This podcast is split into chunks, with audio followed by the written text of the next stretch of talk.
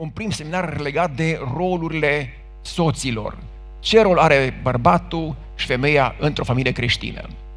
Și e un subiect uh, vechi și nou deopotrivă, pentru că astăzi e o mare nevoie să stabilim roluri, pentru că uh, avem o confuzie. Tot mai mare și în România, poate care și în bisericile evanghelice, legate de roluri.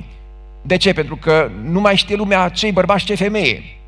Ați văzut poate pe, pe YouTube filmulețe, întrebări pe stradă, ce este o femeie? Nu știm. Nu știm ce e femeie. Depinde cum te simți. Eu, dacă astăzi sunt biologic mascul, dar mă simt femeie, pot să fii femeie. Dacă așa simt.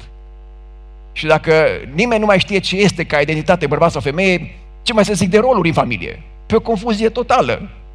Femeia vrea să fie bărbat, bărbatul femeie. Și atunci este talmoș balmoș, zicem noi.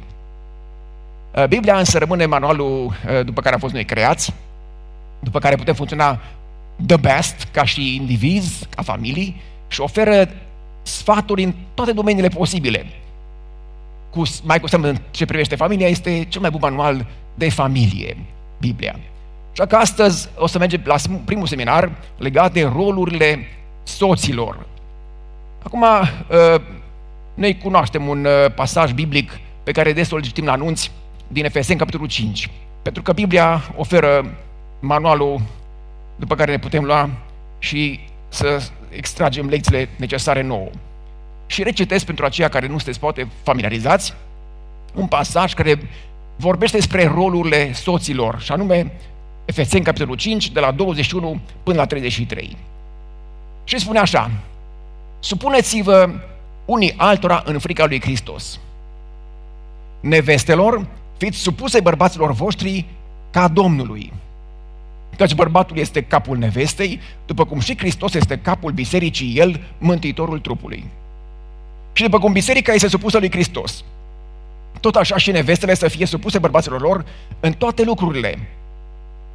Bărbaților, iubiți-vă nevestele cum a iubit și Hristos biserica și să da pe sine însuși pentru ea, ca să o sfințească, după ce a curățit-o prin botezul cu apă, prin cuvânt ca să înfățișeze înaintea lui această biserică slăvită, fără pată, fără zbărcitură sau altceva de felul acesta, ci sfântă și fără prihană. Tot așa trebuie să-și iubească și bărbații nevestele, ca pe trupurile lor, căci cine își iubește nevasta, se iubește pe sine însuși. Căci nimeni nu și-a urât vreodată trupul lui, ci îl hrănește, îl îngrijește cu drag, ca și Hristos biserica. Pentru că noi suntem mădulare ale trupului lui, o carne din carnea lui și os din oasele lui. De aceea va lăsa omul pe tatăl său și pe mama sa, se va lipi de nevastă sa și cei doi vor fi un singur trup.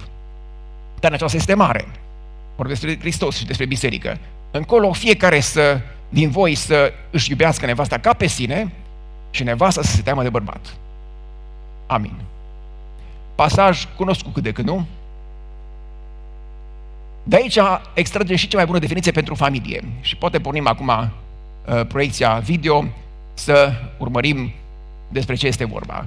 O definiție a familiei extrasă din acest pasaj este aceasta. Căsătoria este o chemare. Și accentuez fiecare cuvânt în parte important. O chemare pe care o face Dumnezeu unui bărbat și unei femei. Nu la două femei și la doi bărbați. Cheamă Dumnezeu o femeie și un bărbat ca să intre într-o relație specială și permanentă, observați durabilitatea, specială și permanentă de familie, de ce ne cheamă Dumnezeu împreună ca să ne căsătorim? Nu ca, ca să ne simțim bine, să uh, ne mulțim averile, să ne simțim uh, în compania cuiva, ci scopul principal de aici, din pasaj, este ca să ne sfințim, să ne asistăm, să ne ajutăm reciproc în procesul sfințirii ca apoi să ajungem în fața lui Dumnezeu având această calitate pe care el o cere, adică sfinț și fără prihană. De asta vedem în Biblia aceasta. Zice, după cum Hristos a iubit biserica, să da pe sine pentru ea, de ce? Ca să o sfințească. Și apoi să o înfățișeze înaintea Domnului curată, sfântă, fără prihană, tot așa și voi bărbați iubiți o neveste ca și Hristos biserica.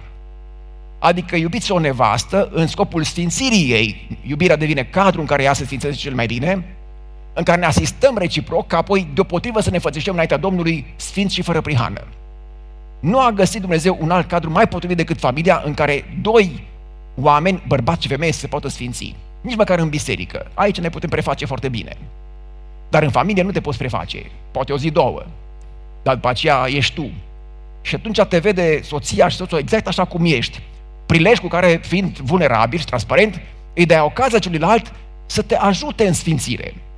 Să fii tu maleabil și să spui, uite, ajută-mă, am nevoie de tine. Și în această celulă intimă pe care Dumnezeu o creează familia, noi ne putem sfinți, ne putem ajuta reciproc în acest proces al sfințirii. Vreau să țineți minte această definiție pentru că este biblică. Ne arată scopul căsătoriei, sfințirea, nu împlinirea fizică sau de altă natură, ci în primul rând sfințirea. Dacă reținem această definiție și înțelegem că scopul familiei este sfințirea noastră, toate celelalte încercări își au rostul lor în procesul sfințirii. Până și încercările, pentru că ele ne duc la răbdare, îndelungă răbdare. Toate își au rostul pentru că înțeleg că toate au menirea să ne sfințească. Iar în uh, familie, fiind asistați de soție, e mult mai ușor să ne sfințim reciproc. Nu uitați această definiție.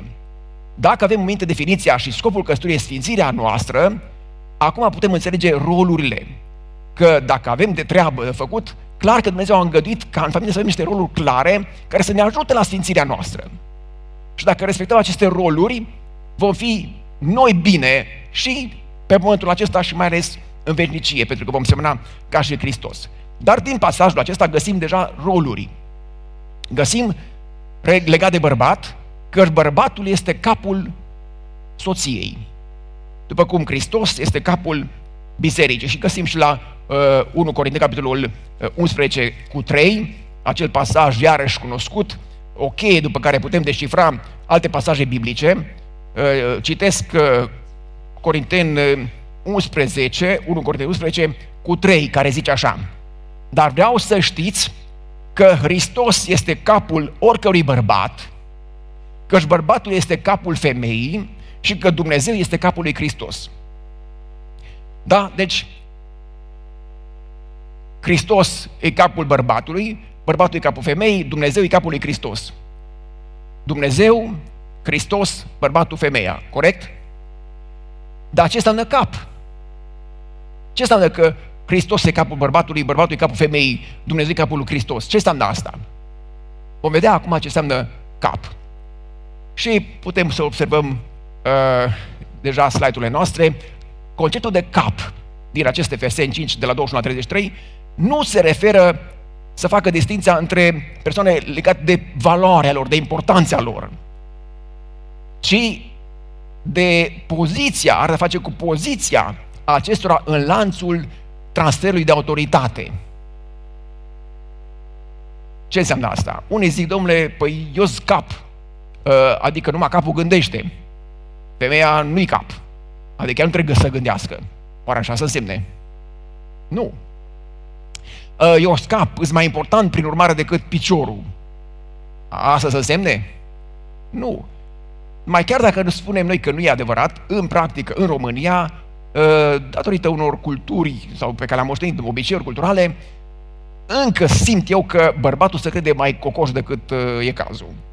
Eu scap și și bețivanul că vine acasă, dă cu pumnul în masă, femeie, eu scap în casa asta. Eu, eu comand aici, eu șeful.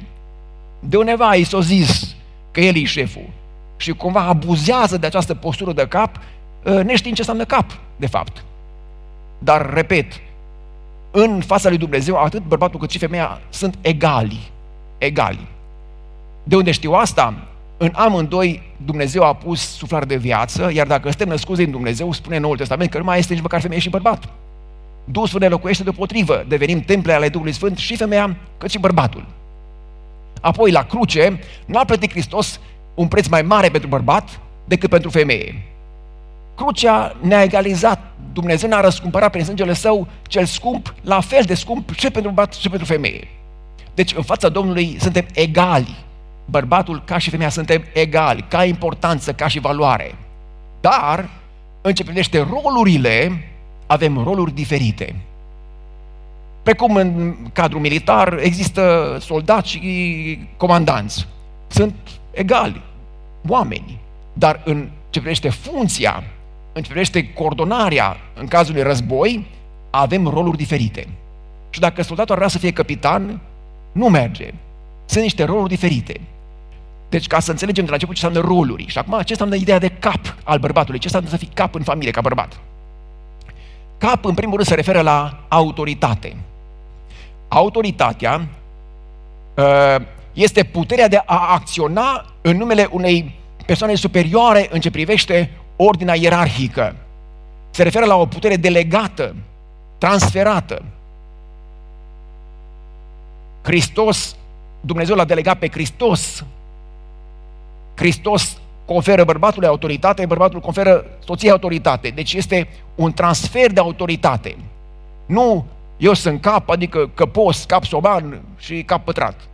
Nu, eu efectiv am primit autoritate, mi s-a dat aici asta de autoritate transferată. Iar dacă este așa și Hristos e capul bisericii, n-a abuzat de această postură de cap.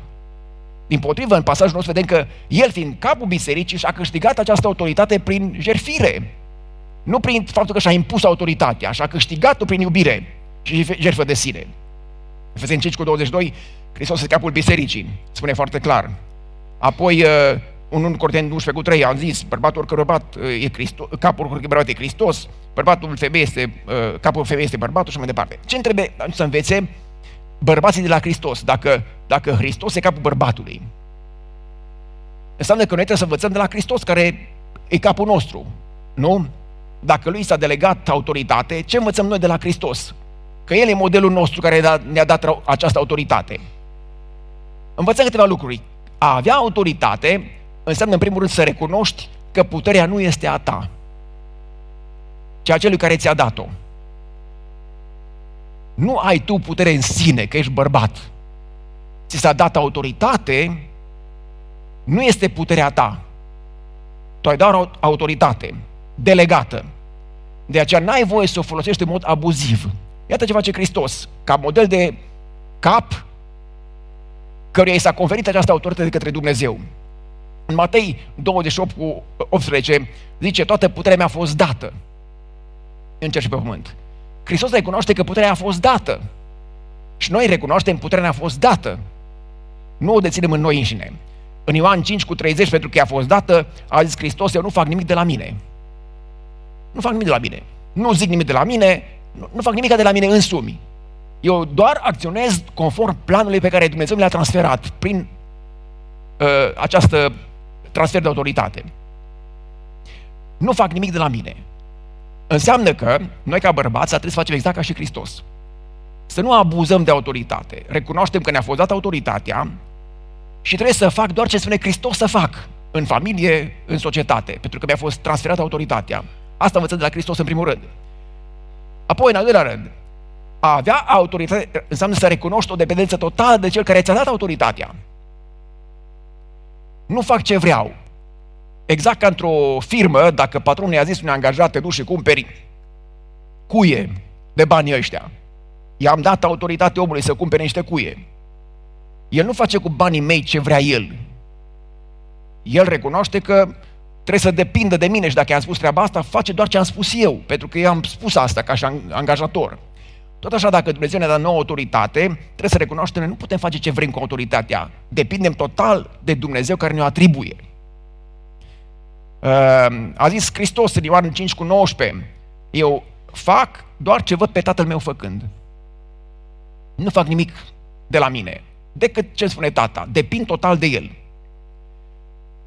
Ca soți, atunci trebuie să urmăm urme, uh, exemplul lui Hristos, care și-a câștigat această autoritate prin iubire, sacrificiu de sine. Deci, autoritate înseamnă o putere delegată, dependență totală de cel care ne-o dă, recunosc că nu am eu în mine putere, ci Domnul mi-a dat-o cu un scop anume. Și dacă rețin scopul sfințirea, înseamnă că nu există autoritate fără responsabilitate, pentru că, în al doilea rând, cap înseamnă și responsabilitate. Ce înseamnă responsabilitatea? Înseamnă a avea această capacitate, dar și obligație de a răspunde în fața persoanei care ți-a dat autoritatea. Dacă ne-a dat cineva autoritate, înseamnă că răspundem de felul în care exercităm acea autoritate. Ca bărbați. A avea autoritate înseamnă și responsabilitate. Nu există autoritate fără responsabilitate. Și iar responsabilitatea aceasta este direct proporțională cu autoritatea pe care Dumnezeu ne-a dat-o. Cui s-a dat mult, îi se cere mult. Deci dacă nu ne-a fost dată această uh, onoare de a fi cap în familie de Dumnezeu, El ne va cere socoteala de, fodul, de modul în care am exercitat această autoritate, pentru că vom fi responsabili în fața lui Dumnezeu, ca bărbați. Tot de la Hristos trebuie să învățăm, pentru că El ne învață, El este talonul de, de la care putem învăța. Iată ce ne învață Hristos despre responsabilitate. Găsim în Biblie o, o rugăciune foarte frumoasă pe care o mai auzim în biserică, în Ioan, capitolul 17. Acolo îmi imaginez că Hristos se ruga Tatălui Său, în rugăciunea aceasta, dând un fel de raport de activitate înainte să meargă la cruce. Și iată cum se roagă Hristos Tatălui. Tată, am făcut cunoscut numele Tău oamenilor pe care mi-ai dat din lume. Raportează înaintea Tatălui. Eu mi-am făcut datoria, am spus uh, oamenilor despre Tine. În așa fel am spus de bine ce mi-ai dat să spun, încât ei au păzit cuvântul Tău. L-au înțeles și l-au păzit. Acum au cunoscut ca urmare că tot ce mi-ai dat Tu vine de la Tine deci oamenii au recunoscut nu că, bă, hai să te lămuresc. Ei și-au dat seama că vin de la tine. Că le-am dat cuvintele tale. Ei le-au împlinit. Și le-au primit. Oamenii aceștia au primit cuvintele tale. Și spune că au cunoscut cu adevărat că de la tine am ieșit și au crezut că tu m-ai trimis. Ce frumos raport de activitate. Acum, ca bărbați, ascultați vă rog frumos soților, cum ar trebui să spunem noi în fața lui Dumnezeu în ziua judecății. Când ne va așera Dumnezeu pune bărbații în fața uh, tronului, la răsplătire, nu la judecată, și acolo uh, va trebui să raportăm. Și mi-ar place tare mult să pot spune ceva de genul acesta. Iisuse Hristoase sau Tatăl Ceresc, am făcut cunoscut numele Tău Veronicăi pe care mi-ai dat-o în lume. A ta era. Tu mi-ai dat-o și ea a păzit cuvântul tău.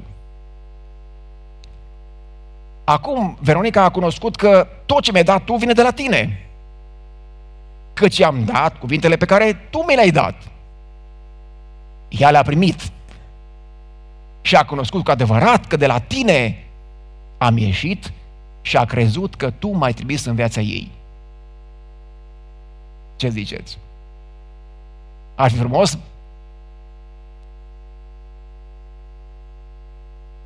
Ar trebui să spunem asta ca bărbați. Tu m-ai trimis, eu am rostit cuvintele tale. Așa le-am rostit într-un cadru așa de frumos încât ea a primit cuvintele tale. Și a recunoscut că tu mai trimis în viața ei ca să o ajut să se sfințească. Hristos și-a asumat această responsabilitate. I-a învățat pe oameni cuvântul lui Dumnezeu. Noi ca bărbați trebuie să facem la fel atât de bine să facem încât soțiile noastre să primească cuvântul Domnului. O spune în cazul, în Corinteni, capitolul 7, despre soții credincioși, necredincioși, un soț necredincios care se poartă pe cum Hristos în familie va câștiga pe soția lui pentru Hristos prin această trei responsabilă în fața lui Dumnezeu. Și ea va recunoaște că Dumnezeu l-a trimis în viața lor. Prin urmare, în urma acestui principiu de autoritate responsabilă, soțul înseamnă că e responsabil nu, nu doar de, de ce spune, ci și de ceea ce face, de modul în care se poartă cu soția lui și de felul în care ea se dezvoltă alături de el. Noi răspundem de felul în care se dezvoltă soția noastră lângă noi, spiritual, și din toate punctele de vedere. Țelul final este să pot înfățeșa pe Veronica fără pată, fără zbârcituri sau riduri, da?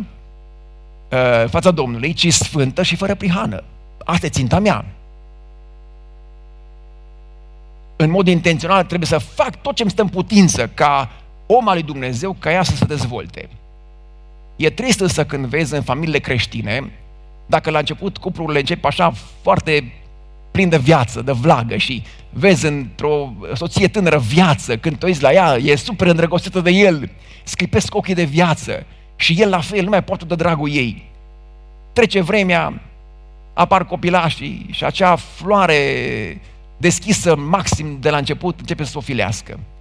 Și vezi lângă un bărbat o soție tot mai tristă, nu mai are viață, nu mai are sclipirea aceea, nu mai are chef, nu mai are bucuria aceea. Deci, na, așa e, încercări, începe să gândească la căsătorie ca fiind la o căznicie, de la caznă. Mă, asta e crucea care trebuie să o port.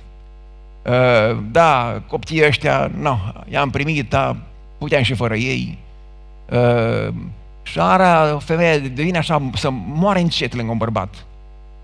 Uh, ajunge să nu mai aibă chef de nimic, uh, dă stres, mănâncă, uh, să lățește, uh, ajunge cumva tot mai frustrată, tot mai năcăjită, bărbatul lângă ea, însă el e Fecior Holteai, n-are treabă. Ăsta merge, drege, dă-i, dă-i, prinde viață. Și ceva, dar ceva nu e în regulă, nu e în regulă. Pune nevasta aia ta care era puh, cea mai tare. Măi, la voi, nu e ceva nu e în regulă cu tine, omule. Că tu răspunzi de felul în care a devenit soția ta. Păi din cauza ta a ajuns în halul ăsta. Acum tu zici că, păi nu mai e ca la început. Păi de ce? De ce? Nu cumva din cauza ta? Păi nu aveai tu datoria să o modelezi, să o crești, să o dezvolți, să te ocupi de ea ca să strălucească. Păi nu, că precum Adam, ea e de vină. Ea e de vină, nu eu sunt de vină. Arată lașitatea unui bărbat, nu responsabilitatea unui bărbat. Bărbatul trebuie să fie responsabil de felul în care devine soția lui alături de el. Și într-o zi a judecății vom da socoteală, fraților de felul în care arată sau s-au dezvoltat sau, din potrivă, uh, s-au stricat soțiile noastre lângă noi. Iar al treilea lucru ce ține de această calitate de cap are de face cu slujirea. Cap înseamnă autoritate, responsabilitate, dar și slujire, și slujire. În acest context putem defini, defini slujirea ca fiind capacitatea și obligația de a asigura condițiile adecvate exercitării autorității responsabile. Slujirea este cadrul în care poți să exercit această autoritate responsabilă. Dacă nu există autoritate fără responsabilitate, nu există nici responsabilitate fără slujire. Nu există. Eu nu pot spune că sunt responsabil, dar nu fac nimic în casă. Eu nu mai dau porunci. Păi dacă ești responsabil și dacă vezi că se adună gunoi în casă Păi iei mătura și mături, că ești responsabil. Faci tot dacă nu face nimeni. Aia înseamnă să fii responsabil. Dacă avea o, o firmă și poate sunteți patron aici, angajatul spune, domnule, eu sunt plătit până la ora 4, am plecat, la revedere. Nu-i treaba mea, dar tu ca patron care vrei să scoți bani, păi dacă nu s-a finalizat munca pe care ți-ai propus-o ziua respectivă și angajatul a plecat, păi ce faci? Păi mă duc acasă, că nu, dacă a plecat angajatul, plec și eu. Așa faci? Nu. Păi ca patron responsabil, interesat de bani, păi eu rămân, frate, lucrez până la 10 noaptea, din păcate. Nu? Pentru că sunt responsabil, vreau să, prof, să aduc profit. Ei, tot așa și în familie, dacă tu ești cap, responsabil, slujește. Slujește. Și tot Hristos ne învață despre acest lucru ca și cap al bisericii. Iată ce învățăm de la Hristos, Matei 20, de la 26 la 28. Și oricare va vrea să fie mare între voi, să fie slujitorul vostru. Și oricare va vrea să fie cel din tâi între voi, să vă fie rob. Pentru că nici fiul omului n-a venit să-i se slujească, ci el să slujească și să-și dea viața care este cumpărare pentru mulți. Ăsta e Hristos.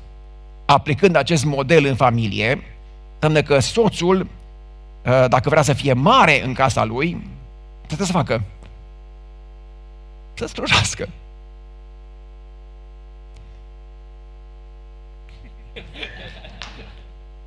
Să slujească până la sacrificiu, cum Hristos a făcut-o.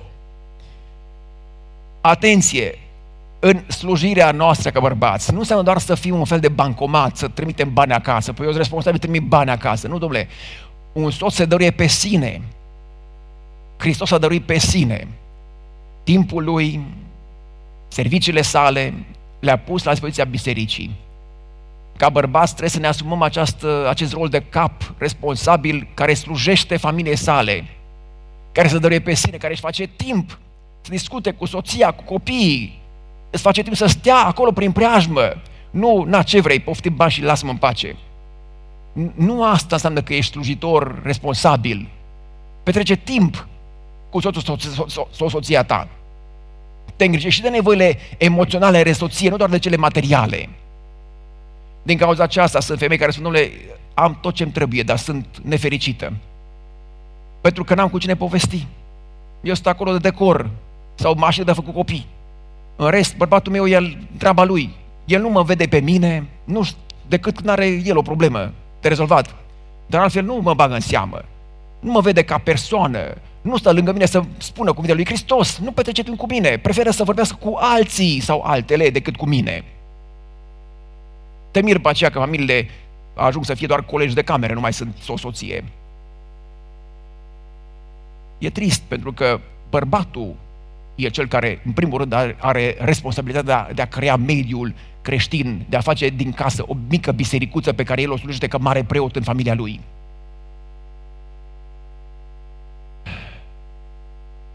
În uh, acest context al unei iubiri responsabile, uh, apare și porunca aceasta către bărbați din Efeseni 5, bărbații să-și iubească nevestele să-și iubească. E o poruncă interesant să-ți iubești nevasta, ca o poruncă. Dar vei înțelege că e o poruncă ușor de uh, împlinit. Uh, iar în acest context al iubirii responsabile slujitoare, în mod normal să va dezvolta o soție lângă tine foarte fericită, împlinită și supusă. Lucru care nu ne place, ca bărbați. De altfel, cu asta venim taci, că Biblia spune este supui, dar nu înțelegem nici măcar ce înseamnă lucrul ăsta și vom vedea mai târziu. Dar când noi ne facem treaba, o soție normală la cap se va supune automat. Sunt și unele care nu prea uh, orice le face, dar o femeie normală la cap și, și nepocăită să fie, uh, va fi cucerită de iubirea ta. Va vrea să se supună pentru că va, vrea, va zice, domnule, bărbatul meu știe ce vrea. E un om clar, uh, țintit și obiective, e ca și Hristos în casa mea, cum să nu respecti? Cum să nu respecti? Cum să nu te supui? Dacă bărbatul nu-și face treaba, apare frustrarea aceasta. Um, în concluzie, soțul, ca și mare preot, trebuie să dea o direcție familiei. Sfințirea tuturor în familie. Asta e direcția pe care soțul urmează. Apoi soțul devine cap responsabil atunci când își înțelege rolul și modelul care îi se dă, adică pe Hristos. De la el învățăm. Iar noi trebuie să câștigăm această autoritate prin slujire și să o exercităm prin jertfire de sine. Amin, soților, ce ziceți? De acord? Bărbaților, ce ziceți? Ne asumăm rolul ăsta? Domnul să ne ajute. Și acum am un exercițiu. Uh, dacă se duce mai departe cineva la butoane acolo să dăm mai departe. Uh, doi, doi, doi, că ai rămas în urmă puțin. Mai dai, mai dai, că vezi, dacă nu ții pasul cu mine. Mai în picuț, mai, mai, mai și urmează o temă de casă. Pentru surori, măcar faceți poză, că poate nu avem vreme acum, că timpul deja e 11 fără un sfert. Uh, dar uh, câteva sugestii pentru soții. Ca să ne spuneți nouă bărbaților mură în gură ce să facem, scrieți-le pentru soți 5 sugestii practice. Cum ați dori ca noi bărbații să ne exercităm în mod practic această calitate de cap? Autoritate responsabilă într-un mediu de slujire. Spuneți-ne concret 5 lucruri care să le facă soții voștri acasă. Că noi uneori nu avem atât de multă imaginație. Dar vrem să ne se spună. Uite, ar vrea să, să spui bună ziua, bună dimineața, poate că, nu știu, să mă bagi în seamă. Sau aș vrea să petreci timp cu mine mai mult, aș vrea să pui mâna pe mătură mai des, aș vrea să speli vasele, aș vrea să stai cu copiii. Cinci lucruri, spune concret. Ce vrei să facă soțul tău? Și vezi dacă și asumă aceste responsabilități sau nu. Îndrăzniți? Aveți îndrăzneala. A, trebuie, dacă soții pocăiți cât de cât, mai trebuie să suporte și lucrurile astea concrete. Uh, ăsta e rolul nostru de bărbați, fraților. Trebuie să ne amintim din nou și din nou ce trebuie să facem noi. Dacă vrem să se facă schimbare în bine, schimbarea în bine începe cu mine. Eu mi-asum acest rol de cap. Și când mi-asum rolul meu, uh, și mă străduiesc să-L împlinesc prin Harul Domnului, că nu, nu suntem perfecți nici care. Și când eu spun aceste lucruri, mi le spun și mie, să nu crezi că eu sunt un soț perfect și soția mea poate să confirme lucrul acesta. Dar, dar uh, mă străduiesc, mi-aduc mie aminte uh, lucrurile acestea și mie, mie de folos să mi le reamintesc și să încerc să le împlinesc cât pot eu de bine. Făcându-mi datoria mea ca și cap uh, responsabil atât de bine, mie, mie, pentru că se întoarce ca un bumerang în favoarea mea. Eu doar arunc și îmi fac datoria și automat eu sunt binecuvântat. Eu sunt cel mai fericit, pentru că soția mea o să zică, a, păi la așa soț, cum să nu răspund uh, cu bunăvoință și cu bunătate și cu servicii și tot în favoarea mea se întoarce tot ce fac eu. Asta ca un bărbat egoist ce sunt, mă gândesc. Da? Dar dacă fac rolul, e, e foarte bine mai întâi și pentru mine, dar uite pentru restul casei. No, acum, uh, bărbații cred că au fost un picuț așa puși la colț, uh, spre bucuria soților, dar acum le vine rândul lor. Bărbații, no, acum zile, frate, zile. De putere, așa. Ok, hai să începem acum uh, legat de rolul soțiilor. Să vedem ce rol are Dumnezeu pentru soții. Tot din Biblie. Găsim în Biblie mai multe pasaje legate de rolul soției, dar și din pasajul pe care l-am citit acolo începe cu un uh, cuvânt care deja uh, le lasă pe soții într-o situație de defensivă. Soțiile, ce spune în Efeseni? Să facă? Se supună. Nu, no, dă pace. Nu mai adică să mă supun, dar ce, eu sluga lui? De ce să mă fac preșul lui? Cum să mă supun? De ce e o sclava lui? Și automat deja, când au femeie de supunere, deja zic, lasă-mă în pace că am auzit de la bărbatul meu lucrurile astea până m-am săturat păstă cap. Dar ce înseamnă supunere? Mai mult acolo, în Bila noastră spune un pasaj la final, am citit la versetul 33, femeia să se teamă. Să mă tem de bărbatul meu? Ai cum? Cum să mă tem de bărbatul meu? Ce să însemne să mă tem de bărbatul meu oare? Dacă ne gândim doar în sens negativ, adică să, să-mi fie teamă că dacă nu-mi trajă două după cap, aia nu-i teama, aia e groză, aia nu-i teama de care Dumnezeu vorbește. Și când uh, se referă la să se teamă în sensul de reverență, precum te temi de Dumnezeu, care e un Dumnezeu bun și iubitor și Tatăl nostru, dar dintr-un respect profund față de El, de Dumnezeu, ai o teamă sfântă, un respect, o reverență. Tot așa, în familie, o soție credincioasă trebuie să își respecte soțul, să se teamă de el, în sensul, el este omul pe care Dumnezeu l-a pus în familia mea. El a fost delegat de Dumnezeu cu acest uh, mare har de la Domnul să reprezinte pe Hristos în familia mea. În el e Duhul Sfânt al lui Dumnezeu. Lui s-a dat această, acest rol de căpetenie, de mare preot în familia mea, cu mare respect Uh, mă raportez la soțul meu, pentru că e omul lui Dumnezeu în casa aceasta. Prin urmare, mă subordonez, mă supun, nu în sensul că nu mai am personalitate și devin sluga lui. Nu, vom vedea. Dar hai să revenim. Uh, mă întorc la Geneza, capitolul 2, uh, un pasaj legat de rolul pe care Dumnezeu îl dă Evei în grădina Eden. Și citesc pasajul de la 2, Geneza 2, de la 15 la 24, dar selectiv.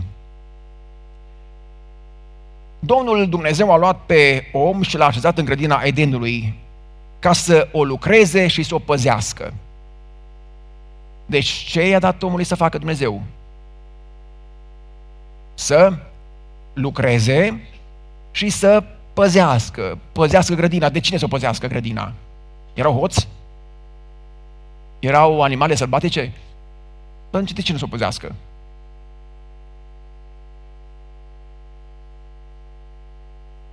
Să lucreze știm și noi, nu? Deci iată că munca a fost ca o binecuvântare, nu ca un blestem. Înainte de cădere a fost o mare binecuvântare munca. Lucrați, făcea din plăcere. Facă muș, probabil, habar Deci era o bucurie să muncească, să o păzească. Cuvântul păzit nu ne scapă ca și esență în Biblia românească, dar cuvântul de a păzi grădina nu se referă la a păzi de rău, ci mai degrabă a proteja, a nu epuiza, a nu lucra grădina până la epuizare, nici grădina, dar nici pământul din tine, că tu ești om. De aceea mă vedea că, aici, apropo de ecologizare, e primul poate verset care spune despre a proteja pământul, a nu epuiza. De aceea mai târziu apar reguli despre a sădi diferite semințe, a lăsa pământului timp de un an, un an de răgaz să se refacă, protejează pământul, nu-l exploata la maxim. Dar omului s-a dat la fel, muncește șase zile, așteaptă odihnește-te pentru că și tu te epuizezi la maxim. Păzește grădina ta, grădina pământului, păzește-o. Și apoi spune, e mai a treia poruncă, din pomul cunoștinței binului și răului, să nu mănânci. Căci în ziua în care vei mânca din el, vei muri negreșit. Deci trei porunci a dat Dumnezeu lui Adam, da?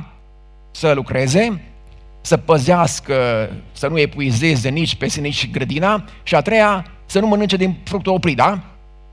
Și spune că trei porunci a dat Dumnezeu lui Adam și a văzut că nu e în stare să le păzească cele trei și a zis, nu e bine ca omul să fie singur. Îi fac un ajutor potrivit pentru el.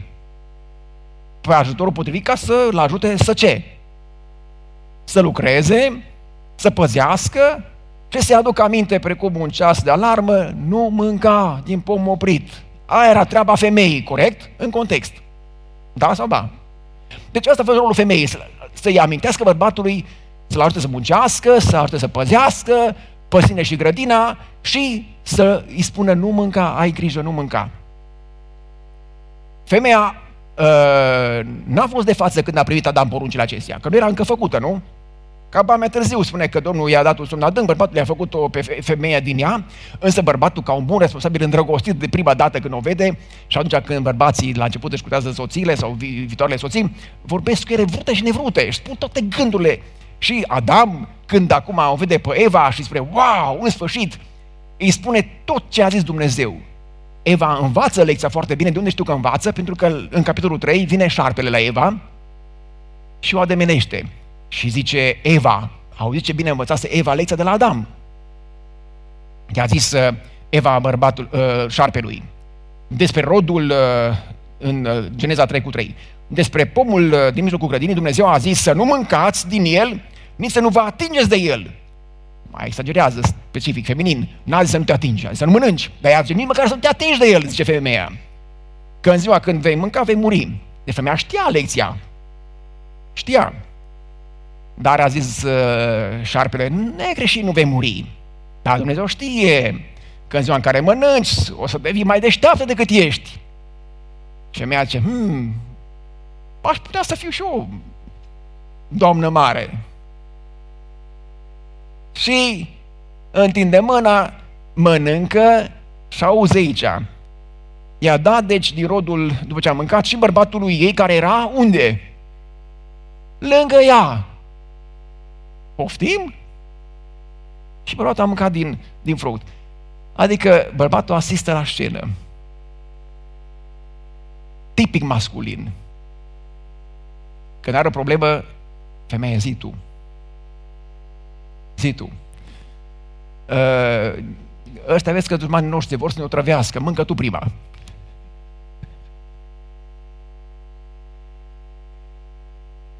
Ăsta e masculul, nu?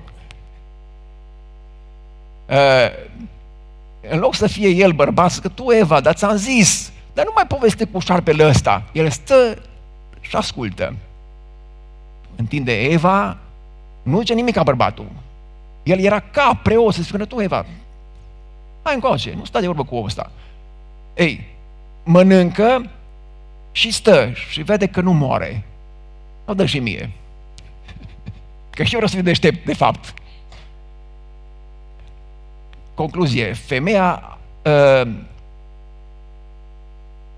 este poarta prin care intră păcatul, dar interesant că în Biblie și în istoria bisericii nu spune despre păcatul Evei, ci despre păcatul adamic. De ce? El e responsabil. Bărbatul e responsabil, e păcatul lui Adam, nu păcatul Evei. Eva e doar mijlocul prin care Adam cade. Adam este cel prin care intră în lume păcatul, nu vede pe Eva ca responsabilă pentru că ea era sub bărbat. Bărbatul dă socoteală în fața lui Hristos și lui Dumnezeu de rolul lui. El n-a vegheat asupra femeii, femeia a mușcat și bărbatul le tras la socoteală. Dacă gândim așa, vă dați seama ce mare răspundere avem noi în fața lui Dumnezeu, ca bărbați. Dar, pe de altă parte, aș învârti de partea soților. Dacă soția, vedeți că mai întâi bărbatul e tras la socoteală și apoi ea, înseamnă că tot ce faci tu ca femeie îl va pune într-o postură proastă pe soțul tău sau într-o postură bună în fața lui Dumnezeu. Rolul tău este să-l ajuți pe bărbat să fie bărbat. Dacă îi subminezi autoritatea, dacă lucrezi prin spatele lui, dacă nu asculți de glasul lui Dumnezeu pe care Dumnezeu vorbește prin soțul tău, și el o să piardă, dar și tu o să pierzi. Cât timp stai sub autoritate, ești protejat, e ca o umbrelă de protecție. Când ești de sub autoritate, automat ești vânată și ținta celui rău. Și aici mă apropie de acel al doilea respect de, nu doar de uh, uh, respect de teamă, ci de subordonare, de supunere. Eu când, când o soție se supune soțul ei, ea este protejată. În cazul acesta, soția Eva nu și-a făcut slujba ei de ajutor potrivit, fiindcă în loc să-l ajute pe bărbat să nu mănânce, ea a fost plejul prin care el a ajuns să mănânce din acel pom.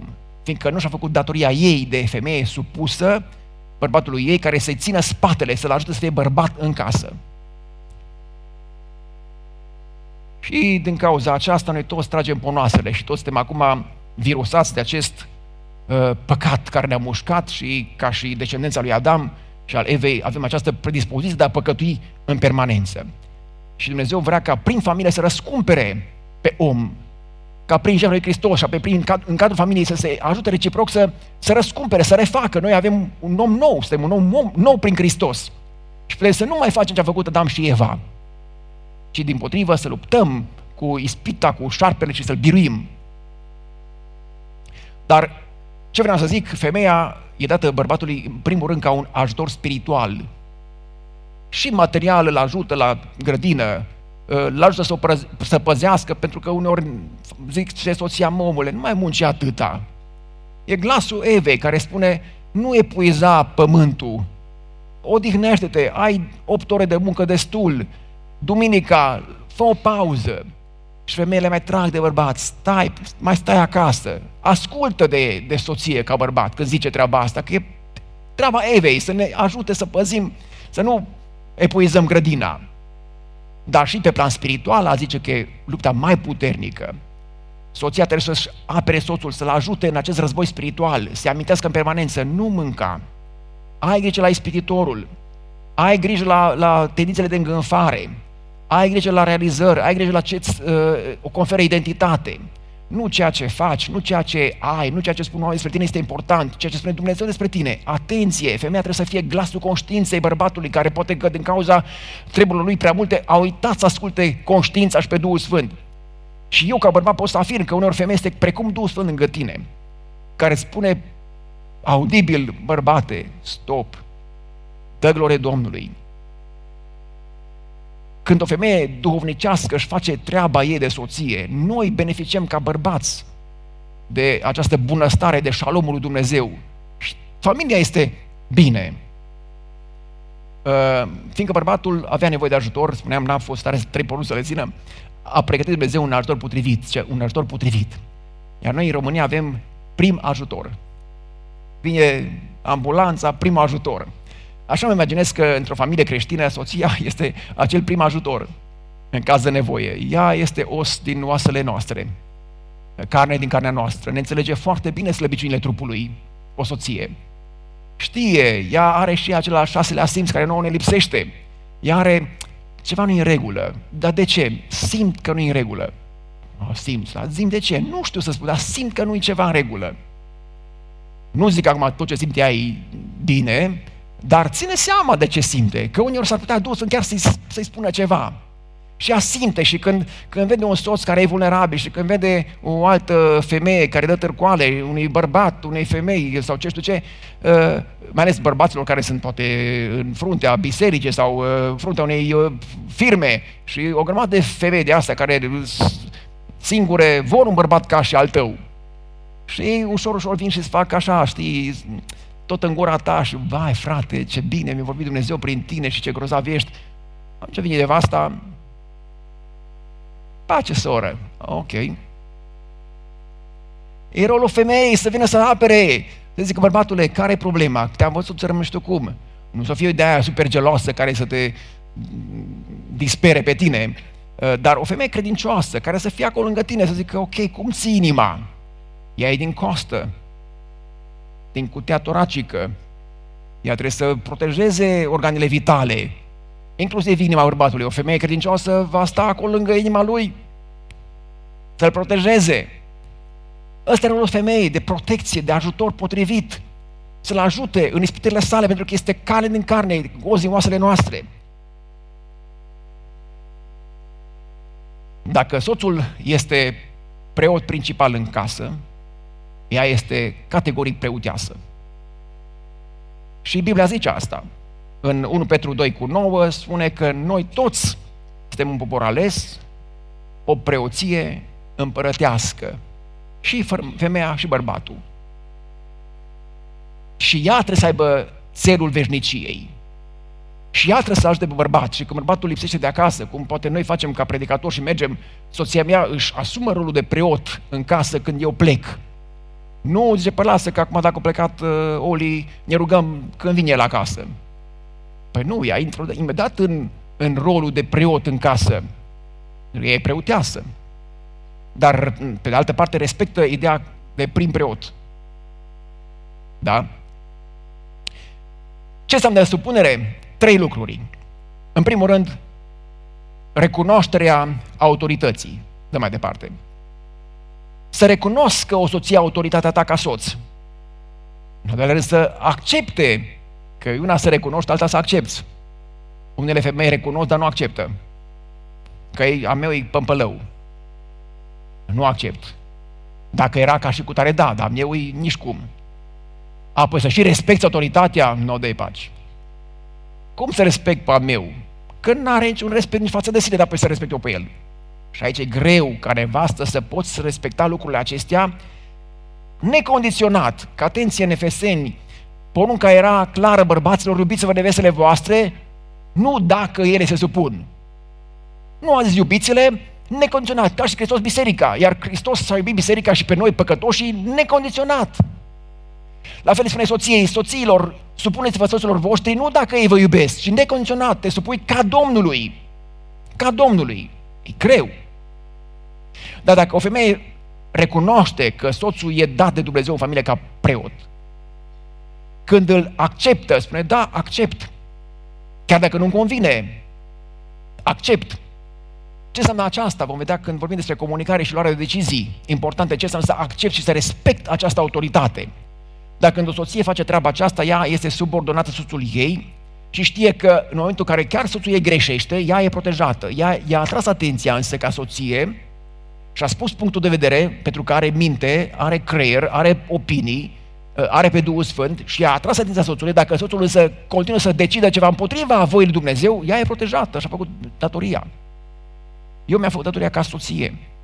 Dacă decizia ta asta este negativă, tu vei da socoteală în fața lui Hristos, pentru că deasupra ta e Hristos. Eu mi-am făcut datoria față de tine, dar tu dai socoteală în fața lui Hristos. Dacă însă eu refuz să spun ce gândesc, și nu fac datoria de soție, și tu vei răspunde, dar și pe mine mă, mă va, Dumnezeu mă va trage la socotele că nu mi-am făcut datoria ca soție, subordonată. În concluzie, ce înseamnă să fie soție uh, potrivită sau supusă, să fii un coechipier în lupta spirituală. Apoi să îți respecti soțul, să uh, îi acoperi spatele, să acoperi capul, să, să, să fii lângă el acolo. Să-ți păstrezi de asemenea nivelul de autoritate pentru care ai fost creată să-ți păstrezi acolo, să nu fugi de rolul pe care Dumnezeu ți l-a dat de ajutor potrivit. Rămâi acolo lângă Dumnezeu și lângă bărbat, pardon. Rămâi. Mențineți rolul acesta de ajutor potrivit, de coechipier. Pentru că, precum într-un război, Dacă soldații n-ar asculta de capitanii și așa mai departe, armata ar fi decimată și am pierde cu toții. La fel, în cadrul familiei, dacă noi respectăm aceste roluri pe care noi le avem, vom câștiga împreună sau, vor fi, sau vom fi biruiți împreună. Dar cu Dumnezeu împreună, care a socotit că e bine să acționăm așa, ascultându-L pe El și eu ca și cap în familie și soția mea ca și uh, secund în familie, vom câștiga prin uh, puterea lui Dumnezeu categoric. Ce ziceți? Amin? Domnul să ajute la aceasta și știmpul a expirat și vreau să mergem la uh, un exercițiu așa. Fraților acum, pentru că a vorbit surorilor, în lumina celor prezentate, scrieți voi cinci sugestii practice pentru soțiile voastre. Ce ați vrea în mod practic să facă soțiile voastre ca și ajutor potrivit în familie? Ce să facă?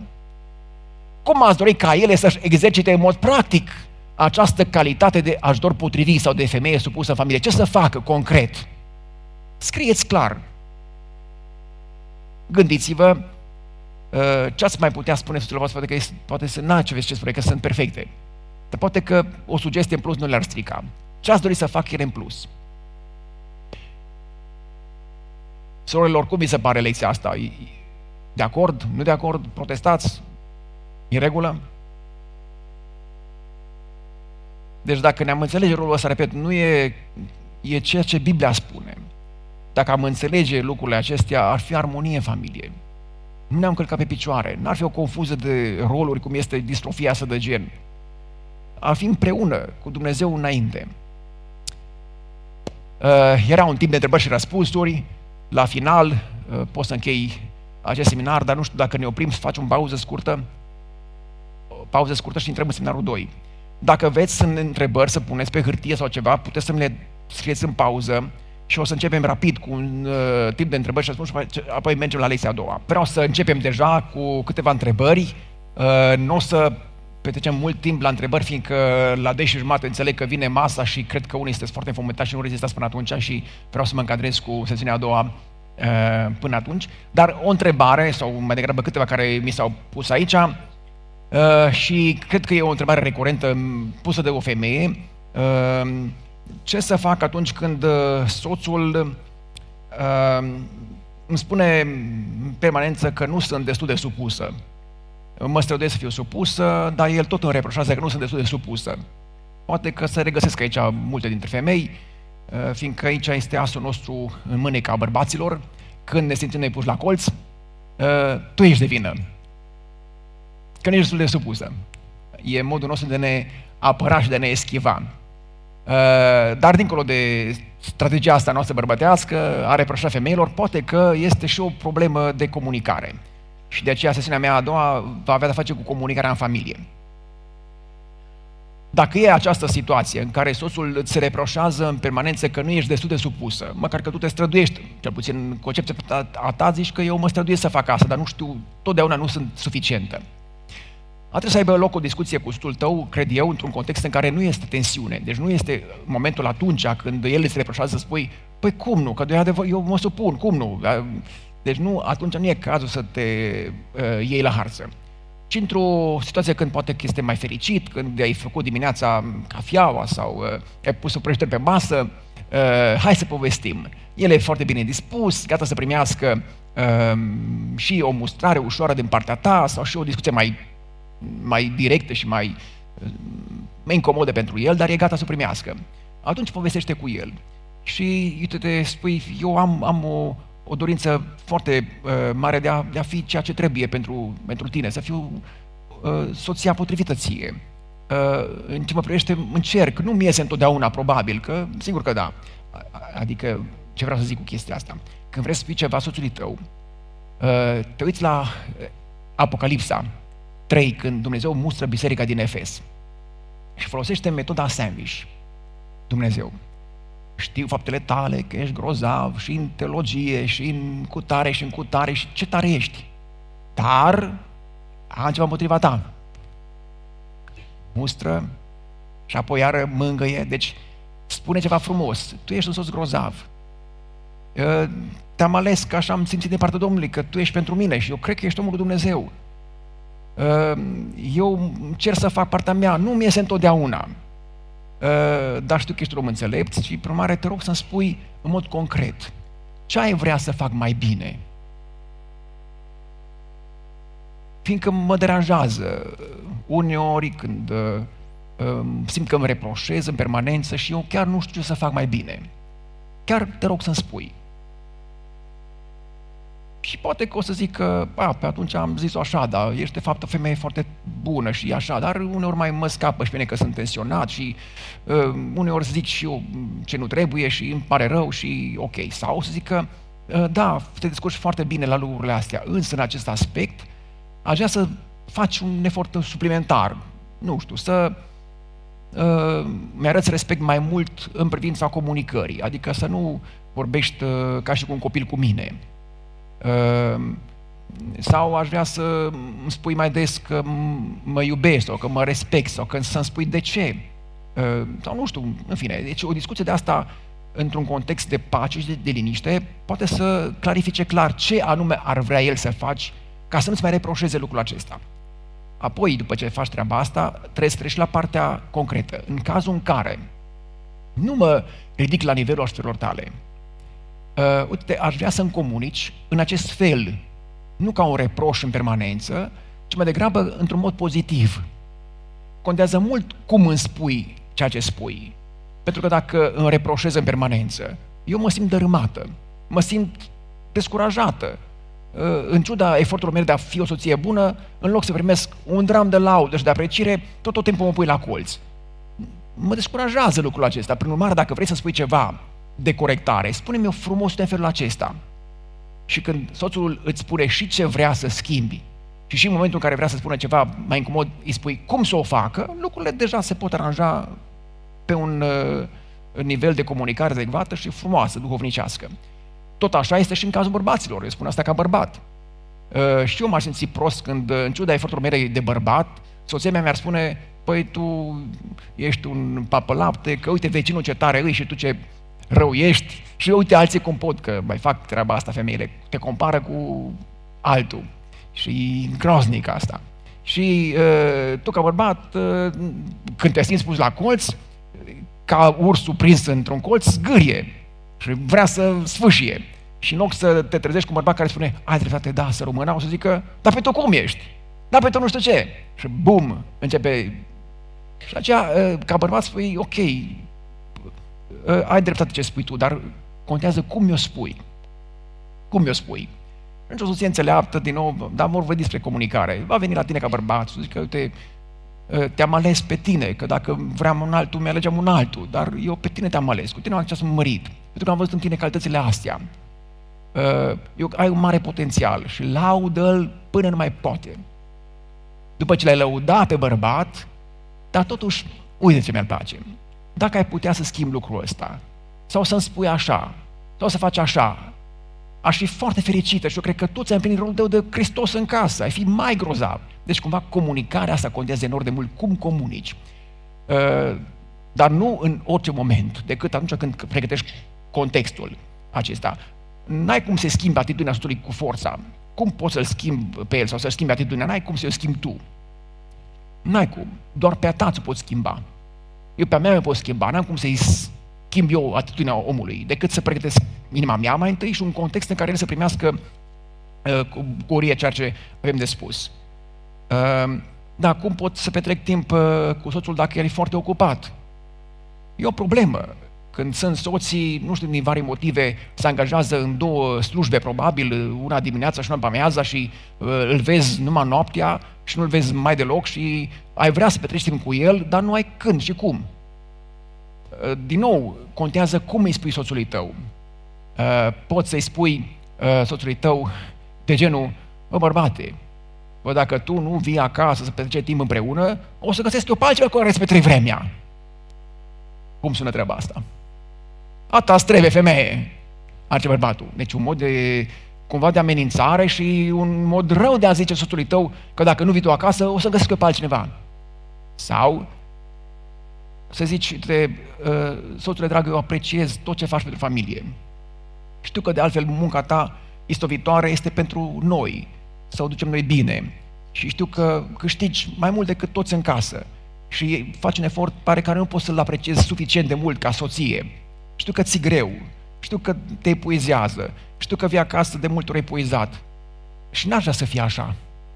Uite, eu mai bine mă lipsesc de bani ăștia mulți pe care avem, ar prefera să mâncăm uh, pâine cu soare și cu sare uh, sau pâine cu lapte, decât numai cărnuri de care să ne tihnească. Dar vreau mai mult decât uh, taifas și uh, puf să te văd pe tine, că eu te vreau pe tine. Așa că uh, mai bine lasă o slujbă deoparte, trăim ca oameni simpli, dar fericiți. Nu oameni bogați care nici măcar nu putem bucura de bogățile care le avem sau de timpul pe care Domnul vrea să-l petrecem împreună. Apoi nu e în favoarea ta, pentru că te epuizezi și nu uita, trebuie să protejăm uh, grădina, să-ți protejezi viața, tu te epuizezi, nu mai de randament, vii acasă prea stresat, nu mai ai timp de mine, de copii uh, și ești doar așa un furnizor de bani. Nu cred că asta e menirea noastră. Aș prefera să, să vii mai mult să stai cu mine acasă și pentru binele tău și al nou și ca familie. Dacă îi spui poate în felul acesta, pe ce îl apreciezi bine și pe ce îi spui că da, știi de ce face, dar ai prefera poate și altfel. Eu să zic că, nu dacă e așa, păi eu m-am simțit obligat față de voi să vă dau tot ce vă trebuie. Când mă gândesc că tu te uiți poate la una și la alta care e mai domnă ca tine și dacă nu fac să-ți pregătesc ție, o să-mi reproșez că eu sunt mai slăbănoc ca și vecinul.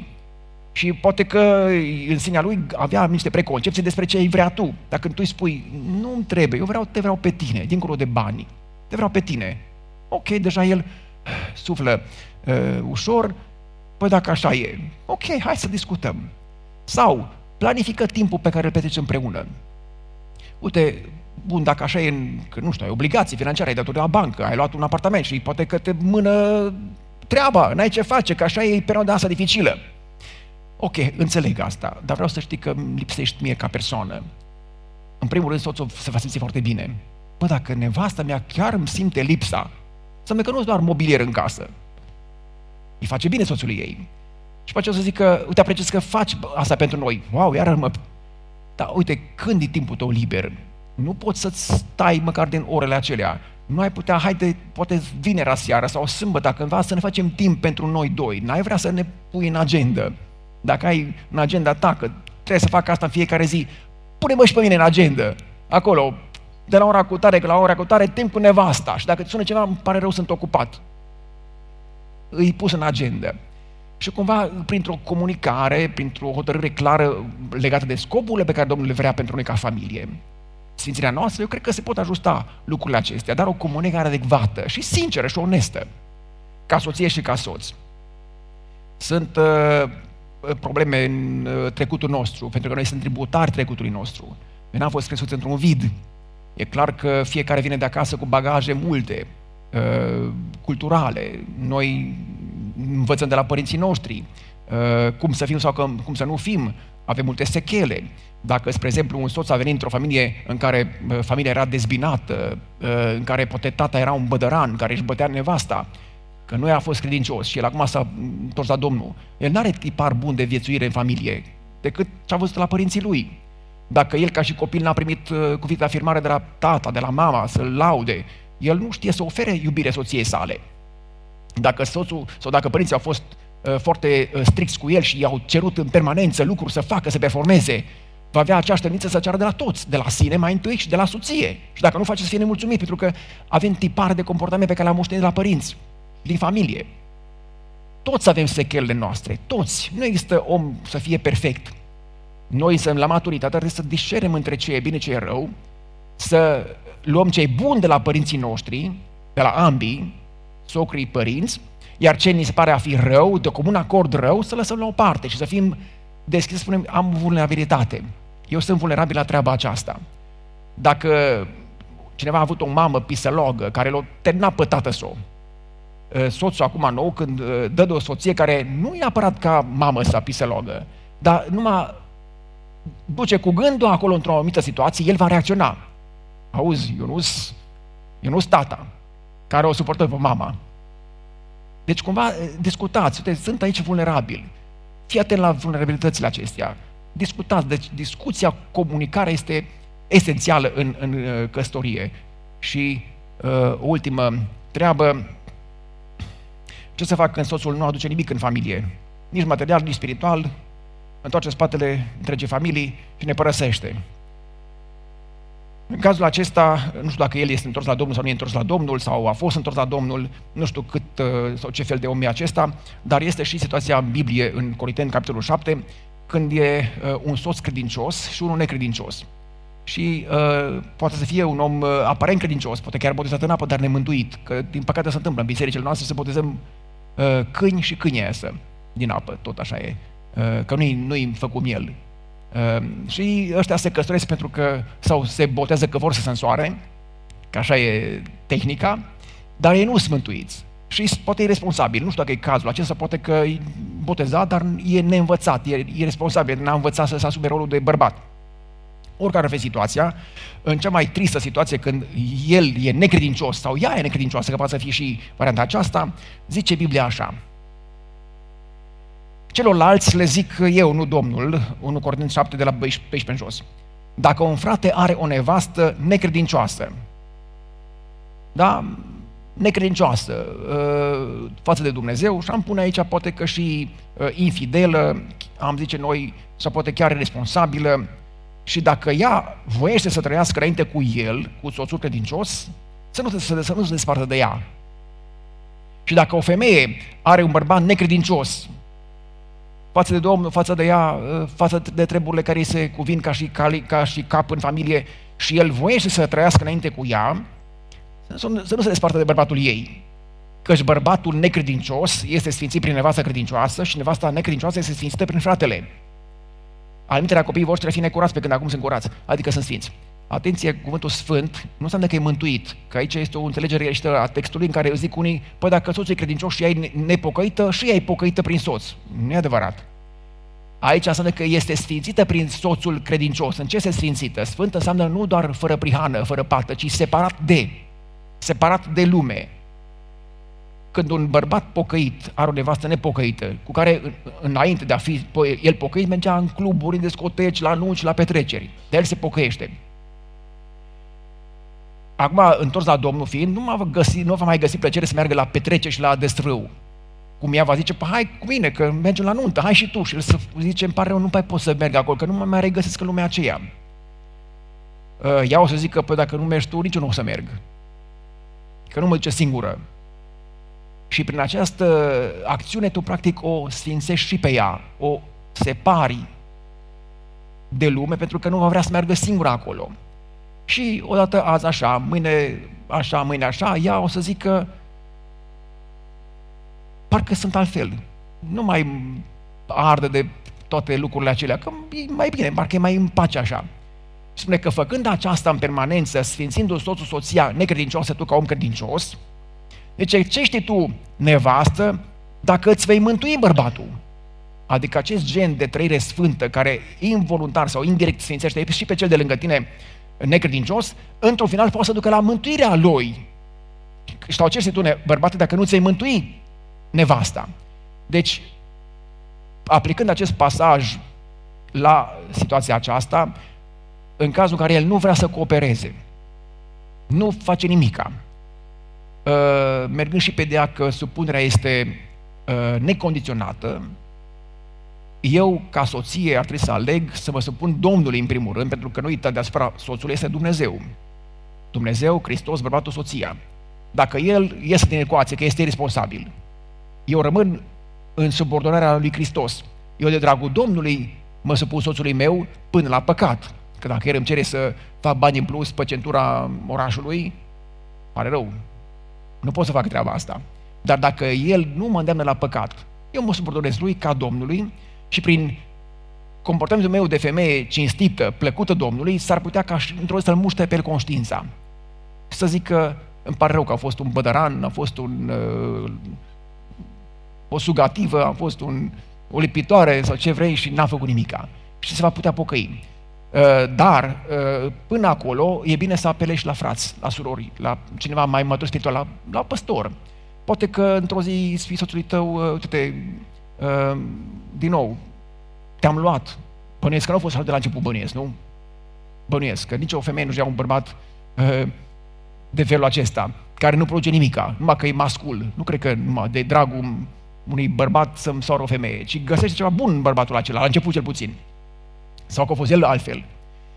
Uh, vorbește cu el și spui, hai, eu, cred că eu am nevoie de a discuta cu cineva. Noi vrea să discutăm împreună. Poate că un frate mai matur, poate că avem în biserică un cuplu care de 40 și ceva de ani întors la, uh, au viață de familie. Cum au răzbit ei? Hai să întrebăm pe cineva care să ne dea un sfat bun. Poate că învățăm ceva bun de la alții. Hai să mergem la o conferință de familii. Numai că uneori bărbații ăștia nici nu vin la conferință. Eu cred că voi ați venit că sunteți oameni buni. Uh, ca așa se întâmplă. La familii, la conferințe de familie vin oamenii care vor îs bine, dar vor să fie și mai bine. Ăștia care sunt bureane nu vin. Ăia nu vin. Că zice în Biblia că uh, nu vin la lumină. De ce?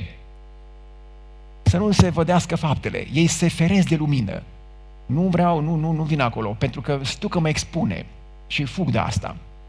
Dar poate că dacă nu vin aici și nu sunt aici, găsiți un context în care să mergeți la un frate mai în vârstă, un om cu experiență, să vă dea un sfat în cele eh, biblice. Și poate că ajută. Iar dacă tu, ca femeie, n-ai reușit destul să tot îi predici și vezi că nu s-a schimbat nimic, lasă un bărbat să facă treaba asta. Că bărbații altfel vorbesc între ei.